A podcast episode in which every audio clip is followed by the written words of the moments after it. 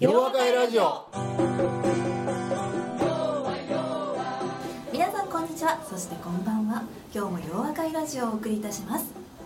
洋和会ラジオは問題解決を学んだ世界中に広がる1万人の皆さんと斉藤先生をつなぐ心と心の架け橋です。この番組のホストは斉藤健一先生。そしてお相手するのは私ユッキーです。それではそろそろ始めたいと思います。皆さんこんにちは。そしてこんばんは。斉藤先生今日もよろしくお願いいたします。よろしくお願いします。はい斉藤専務先生。もう今年は5月、6月から暑かったですけども猛暑ですよねもうね。ねでも先生は夏でもねスーツをバシッと着られていてねもう素敵ですよね。いやいやこれはねそうせんと飽きませんねんや。もういいつもかっこいい。ネッカチーフもいつもいいいやいやこれはやっぱりね、はい。僕のあの、はいスタイリストをやってくれてる子がねですもうジャケットにね、はい。チーフがないってなんやねんみたいな。なるほど。えらい怒られるんですよ。ねええ今日もねネクタイとチーフがあっチていてね、はい。うん。そしてあの洋和会のねバッジをつけて。貢献バッジもつけてるしね。ね、うん。私も持ってますこれからいっぱいこの辺にこうつけてきてよ。わかりました。こう全部ねね。はい皆さんも行ったらねあのそうですよ。洋和会に行ったらこうもらえるバッジっていうのがね、ありますからね。はい、私は逆にあの冷房病対策で あの逆に今日もカーディガン着てますけどね。カーディガンにジャケットにストールと持ち歩いていて夏は逆にあの荷物持ちなんですよね。へえ面白いあねの脱いだり着たり脱いだり着たりして外に出る時は全部脱いであの冷房病と夏バテ対策に上をこうどんどん着ていって、なるほどなるほど。はい、ユッキーいろんなもん出てくるねバッグからってよく言われますね。あれ何やったっけドラえもんでしたっけ？まあそうですね。はい。うん。夏なのに北海道がたまに出てくる時もあります。ああまりの寒さの時あそうなんや、はい。へえ面白いね、はいなんですけどこう外に出た途端バリって剥がさないとですねこの暑さは耐えられないですよね。そうやな。まあしゃあないな。まあそうですね、はい。皆さんもこのラジオを聞いて暑い日をですね頑張れる元気をもらってくださるとそうやね。いいですね。うんいいね。はい。では今日も元気を出していきましはい、ょうよろしくお願いしますね、はい、よろしくお願いします。はい。斉藤先生今回のゲストはもうとても素敵な美人さんが来てくださもう華やぎますね。ほんまやね。はい。先生もよく知っている方というかですね。はい。でも皆さん知らないと思う。あそれ知らなはい。早速自己紹介をお願いしたいと思います。すね。お願いします。はい。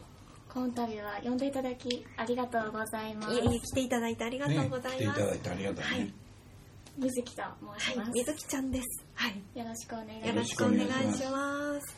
と私はですね、はい今あの社会人4年目でございまして、はい。25歳なんですけれども、おー。あ斉藤はい。はい。斉藤さん斉藤あ先生なんか俺のこと呼び捨てしたなみたいな。はい。ええねんけど。呼び方にちょっと迷ってしまう。あそうどう呼べばいいの斉か。み藤先生なのか斉藤さんなのか。斉藤さんで斉藤さんね。んの方が長かったですもうんんね、そうやはい斉藤さんとはもう私が大学生4年生の頃からずっとお世話になっておりまして、4年生でインターンをさせていただいて、はい。新卒でファーサイトにそうですよね。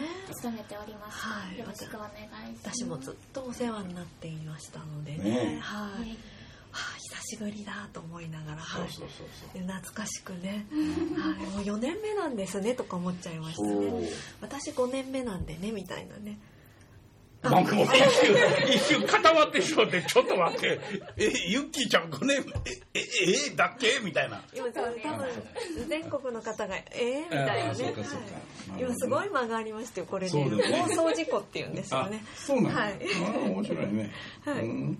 4年目ですね。はい、ではそうですね。せっかくなんで斉藤さんのエピソードなのか何かありまエした？ピソードまあいっぱいありそうですけどね。ありすぎますありね。ありすぎですよね。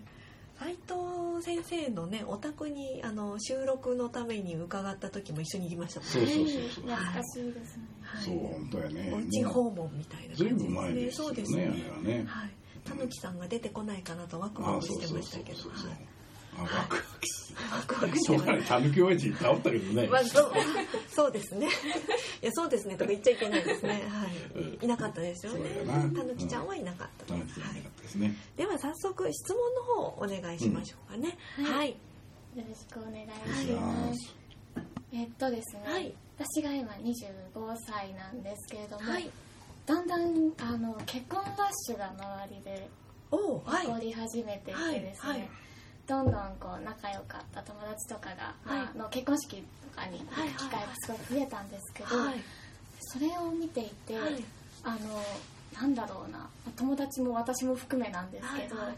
結婚するべきというか、い。まあ、それに限らずなんだろうな斉藤さんから見た素敵な男性っていうのってどういう人なんだろうっていうのをすごいお聞きしてみたい。僕から見たら素敵な女性じゃなくて素敵なそちらも聞きたいです。いやそれはえい。やそれはえ素敵な男性って。いわゆるこういう人を選んだらいいよってことですよね。多分いろんな素敵な男性を見てこられてると思うんですよ、僕だよいやっていう僕のはいなしで。やいや はい。俺見たかなみたいなね。ああなるほどどういうところを例えばチェックして、うんうん。あのこういう人を選んだら幸せになれるよとかそういうことですよね、いや。はい私も聞きたいです。ほんまに？はい。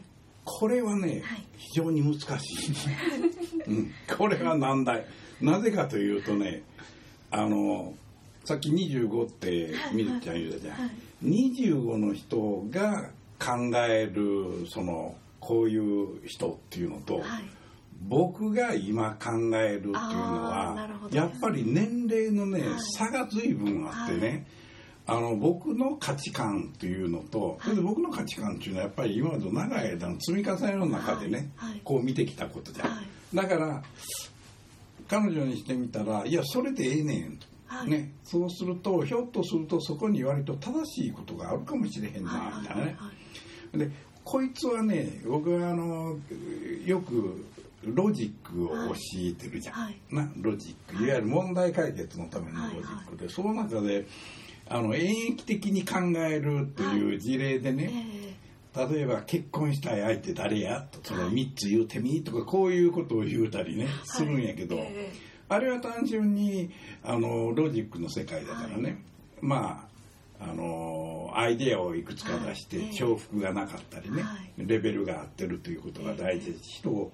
説得させることができるんやったらそれはええよって言うんだけど別に論理的であるかどうかでえみんな判断してるから、はい。内容的にはねまあその程度やな程度なんですよ。でただね僕今あの水木ちゃんがそういう質問した時にねこれ一度あのまああの聞いておられるリスナーの方はねえっ？と思うのか分かれへんねんけどね、あの洋和会の中にこの斎藤組っていうのがあるじゃないですか、はいすね。はい。でこれは言うてみたらもともとおっさんたちがね、はい。集まるっていう集団で、えで洋和会の開催日の前日に僕は現地入りすることが多くてね、えはい。ええ。そうするとよくこう言われるのは「いやー先生ちょっと仲間集まってるんで」っていうのね。ででその仲間っていうのはどうも斎藤組のメンバーらしいんだけど、はい。そうするとねおっさんが10人ぐらいこう並んでるわけやな。はい。で一応僕引くんですよやっぱり「えみたいな。ええ「これか!」はい。ところがね、一度その時にこの人たちってでもこの10人なら10人、はい。あのどこ行ってもそうやねんけどもちろん女性もいることもあんねんけどね、男子のその共通点っていうのはやっぱり似た者同士なんですよ。ええね、それで似た者同士で、い、やひょっとすると皆さんやっぱり似てるとこあるよねって言ったら「えその似てるところってどんなとこが似てるんですか?ええええそれで当然みんなは3つで言ってくださいって言うじゃん。はいええねええそれで僕はねあそうか、うん、なるほどなと。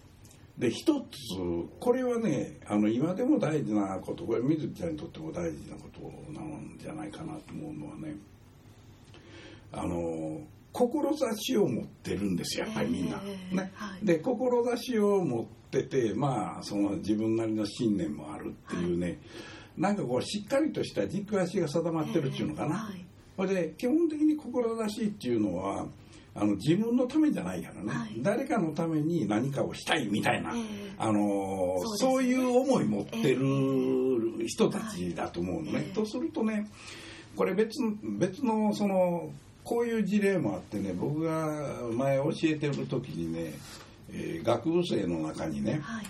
あの先生教えてほしいことあるんですって飲み会の時に教えてほしいことあるんですそれで「いや何や何でも聞いたらええで」って「先生楽して儲ける方法を教えてください」ってこう言われてね。で俺はね「君ははい退場」みたいな。はいはいね、それはとてもじゃないけどね、僕と一緒にね、はい。ここであの討議する対象外やないか。真逆ですね。ね、それで、はい。どうもね、ええ。あのこのこの間ちょっとテレビ見てたら子供に「君将来何になりたいの?」みたいなこのええ。割と。えええ雰囲気のところでね、ほんならその子がね YouTuber って言うんだよね。あれ？みたいなね、えだからなんとなくね、はい。あのまあおそらく最近やった IT の社長なのか分からへんだけど、はい。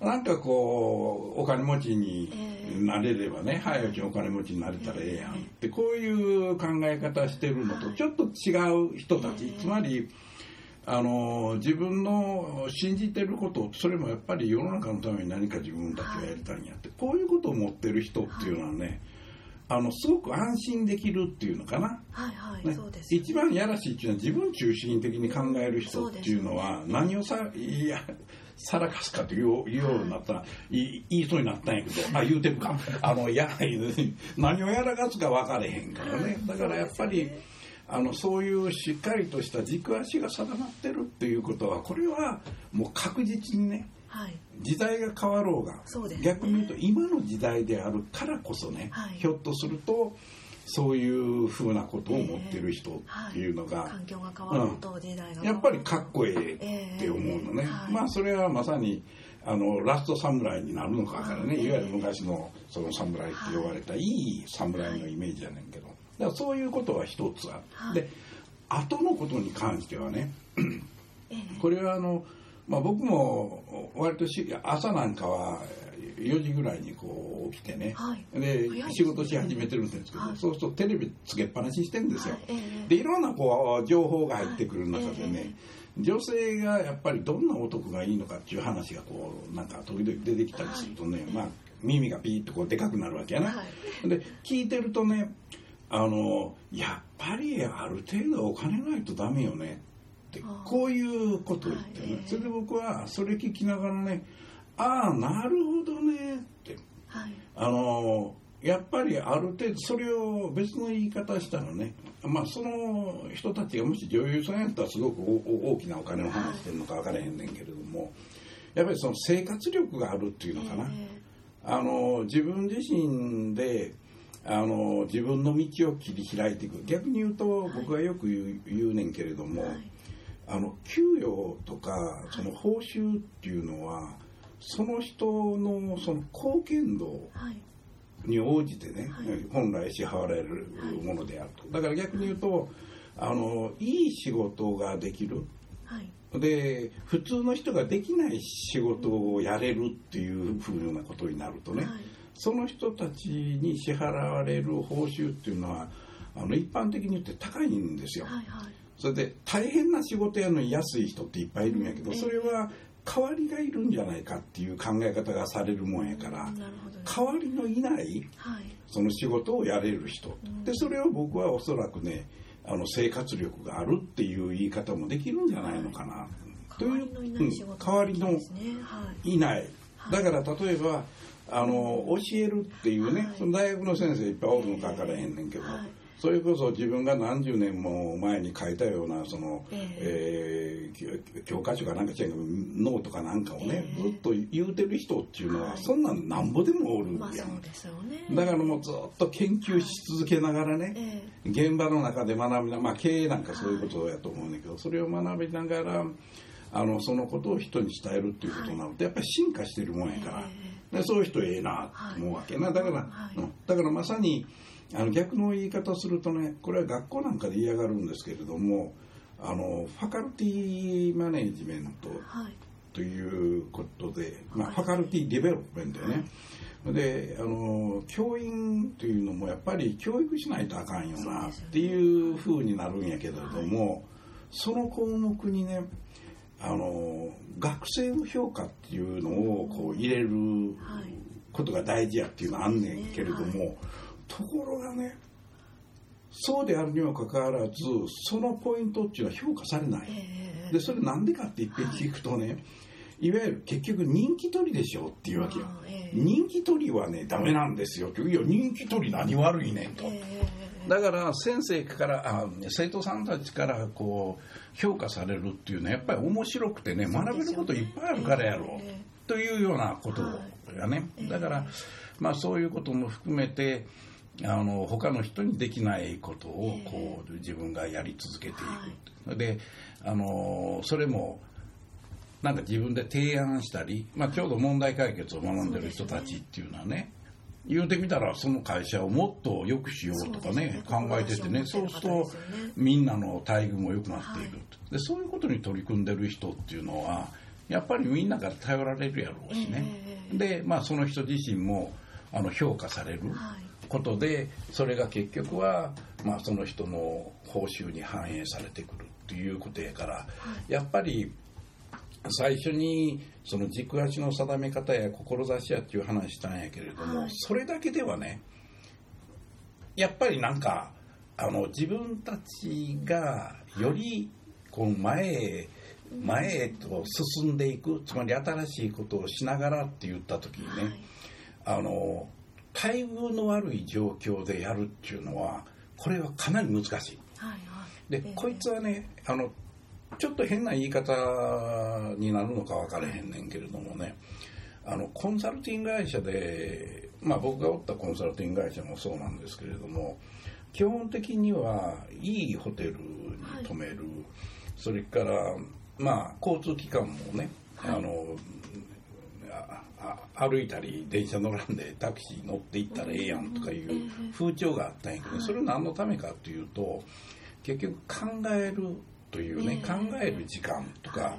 自分がその仕事をしやすい環境とか、ええ。考えやすい環境というものがあるからね、えクリエイティブなこととか、はい。ものをしっかりと考えれるんじゃないかと、えだからそういうことから言うとやっぱりあのーめちゃめちゃ貧乏でね、ええ。でも僕頑張りますっていう昔の赤ひげ先生、はい。会うたことないねんけど、それはちょっと難しいんちゃうのかなって思うね。だからまあひょっとしたら甘えになるのか分からへんねんけれどもすごく貢献した人ははい。必要以上のことはないと思うけどね、はい。ええ。その人の貢献に応じたものがちゃんと報われるという状況を作ってる。そういう文化にね、はい。自分は違和感何もないと、うん。それは自分が望んでることやっていう人はね、はい。ええ。やっぱりいいと思うのね、で3つ目はねこいつは実ははい。いつもこの喋る時にはいはい。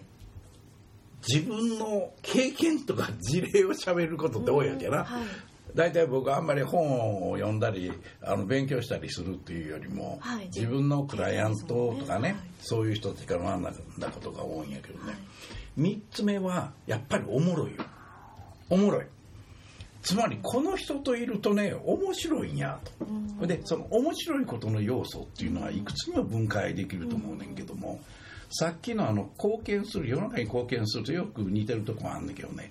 新しいことを遊びああ遊びはいはい。という世界にもちゃんと取り入れていきな。あほいで例えばあの食べ物このえまあお互いがもし共働きしてるんやったらね、ーはい外食する時に同じところに行かないで、毎回新しいところに、あのどんどんこう行くとかね。それも、あのチャレンジするということよりもあの美味しいところとか、はい。あるいはあそこ雰囲気いいところとかね、うん。なんかそういういくつかのあの判断基準があって、はい。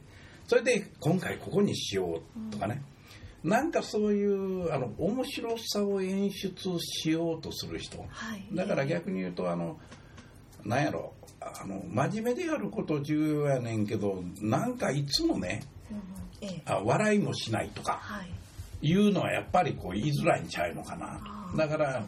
あの楽天的でねはい。おもろいことをいっぱいしゃべるし、はい。おもろいことを自らあの探し出してね、はいはい。そういう機会っていうものを一緒にこう味わおうとかえね、え。なんかそういうことがやれるとね、ええ。これはええんちゃうのかなと。と思うね。とするとな、はい。今の3つ満たすの誰やねんってこういうふうにななんでそこで笑うねんやみたいな。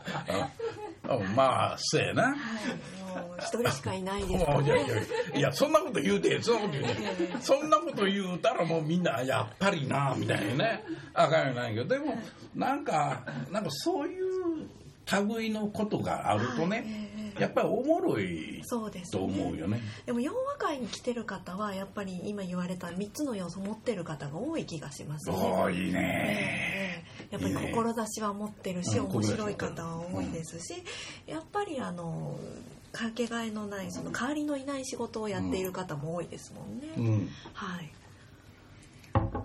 まああの洋和会の人は、はい彼女の候補にはならないと思うんだけどね。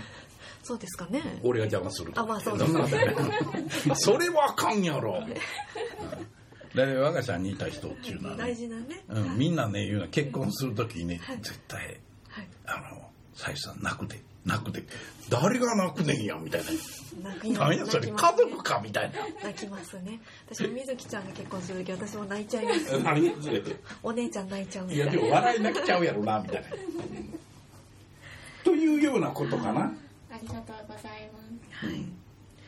あのためになりましたね。あの、はい。でそういう方にならないとやっぱりいけないなっていう代わりのない仕事ができるっていうのと一番その報酬をもらえるのも一番は軸足を持っていることですよね。そうそうそうそうそうそうはい。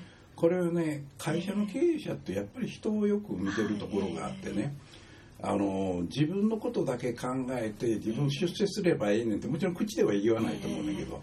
そういうのがやっぱり見えてくるとね、えまずあの任せたいと思わないよね。私も面白い人すごい大好きなんですよ。うん。あのその彼氏にするとか旦那さんにするんじゃなくて友達としてまずすごく好きなんで私こういう仕事をしているのもあっていろんな人に会うんですけどこんなんあるけど来るって言われてすぐ行っちゃうんですけどでまたあのそこから広がっていくんですよね。うんなのでものすごいマジシャンさんから金髪のお兄ちゃんからあの、ね、上からこうあのハワイにずっと住んでいますよっていう方からなんかこう幅広すぎてユッキーの交友関係よくわからないねってよく言われるんですけどなるほど共通点面白いか。面白いですね。なるほど。あの戦場ジャーナリストまでいるんですあよ、あそうなんやはい、うーんとかなんでもうとにかく面白い変わってる人好き。大好きなんですよ。自分の人生にはない。先生がおっしゃってましたけどその本読まずにその人に会うと面白い話が聞けるっていうのは世界がブワッて広がっていくのでですね、おはいーいいね。それは一つこのこんな仕事をしててよかったなと思いあます、それはそうやね。うーん。どうぞ。面白い人抜群だと思いますけどねそうだよなはいはい、一人ここにねいらっしゃいますけどねあの吉本新喜劇とそういうこと言うてへんからた 頼みますからね。そうですよね。そういう意味ではなくて、そういう意味じゃないからねはい。今日はですね、面白い話でしたね。そうやね。なかなかまあでもね彼女の年からするとそういうことは気になって、えなかなか判断しにくいーところがあるんでしょうね。いや、私もためになりました。はい。どうもありがとうございましどうもありた。がとうございました。